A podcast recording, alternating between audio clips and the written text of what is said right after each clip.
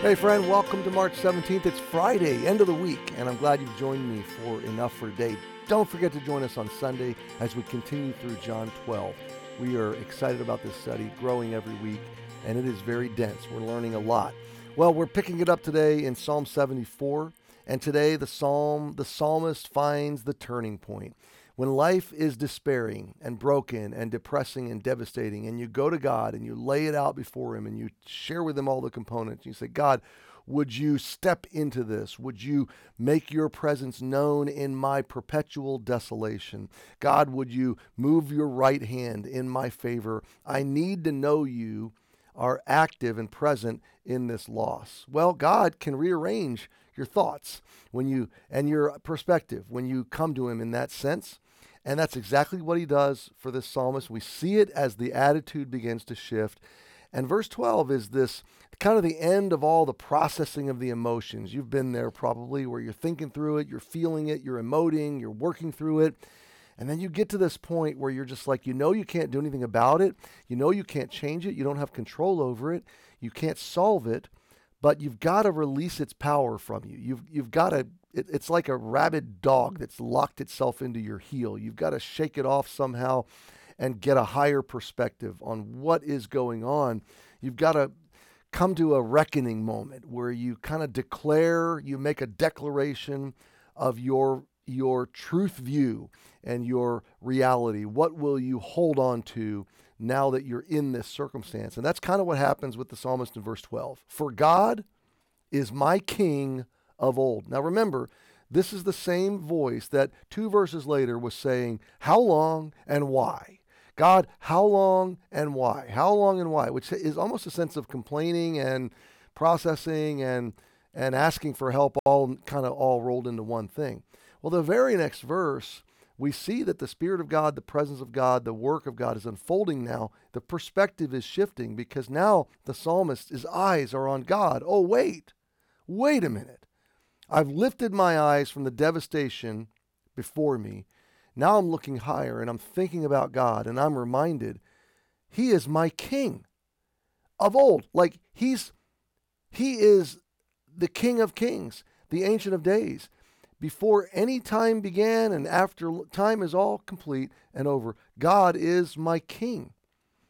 So wait a minute. He's bigger than these circumstances. He's bigger than this sanctuary, this tabernacle, this temporary loss.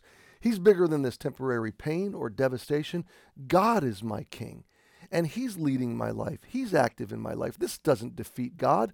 It doesn't need to defeat me. And what is God doing? Well, for God is my king of old, working salvation in the midst of the earth. And I want you to really think about this. I don't know what God is doing in my immediate circumstances. But I know what God is doing in big picture on earth. He is working salvation. He is, by nature, a redeemer. He is a reconciler and redeemer and repairer and restorer of broken things. And right now, my life is a broken mess. So I don't know what it all means in the short term. I don't know why or how long, but I know this God is my king. He is going to be my king through this. And whatever's happening right now is ultimately going to work out in his salvation plan. He is a redeemer. So I know the end of my story. I don't know how long, I don't know why in this moment, but I know ultimately it's going to end in salvation because God is working salvation throughout all the earth. My friend, this is a powerful moment in any struggle when you must come to it's it's surrender, it's trusting, it's resting, it is preaching truth to your soul.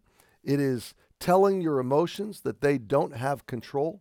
It is to hijack the narrative back to, I guess, really retain the ownership of it from the emotions and the circumstances that have hijacked it.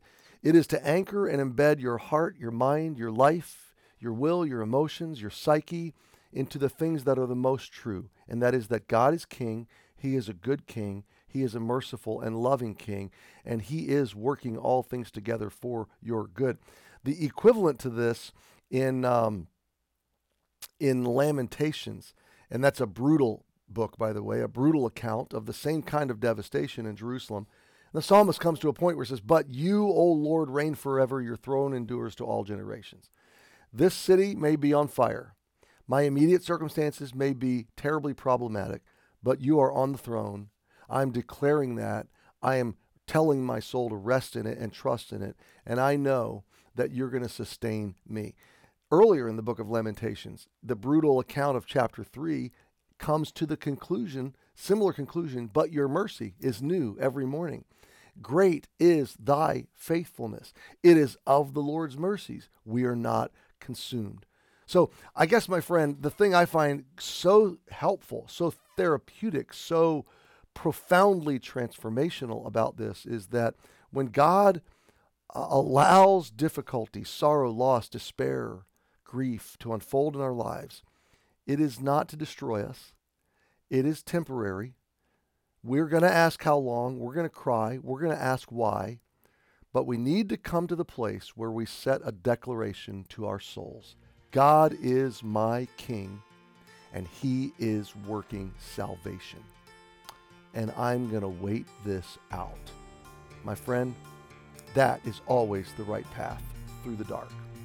So happy Friday. See you this weekend, and uh, see you again on Monday.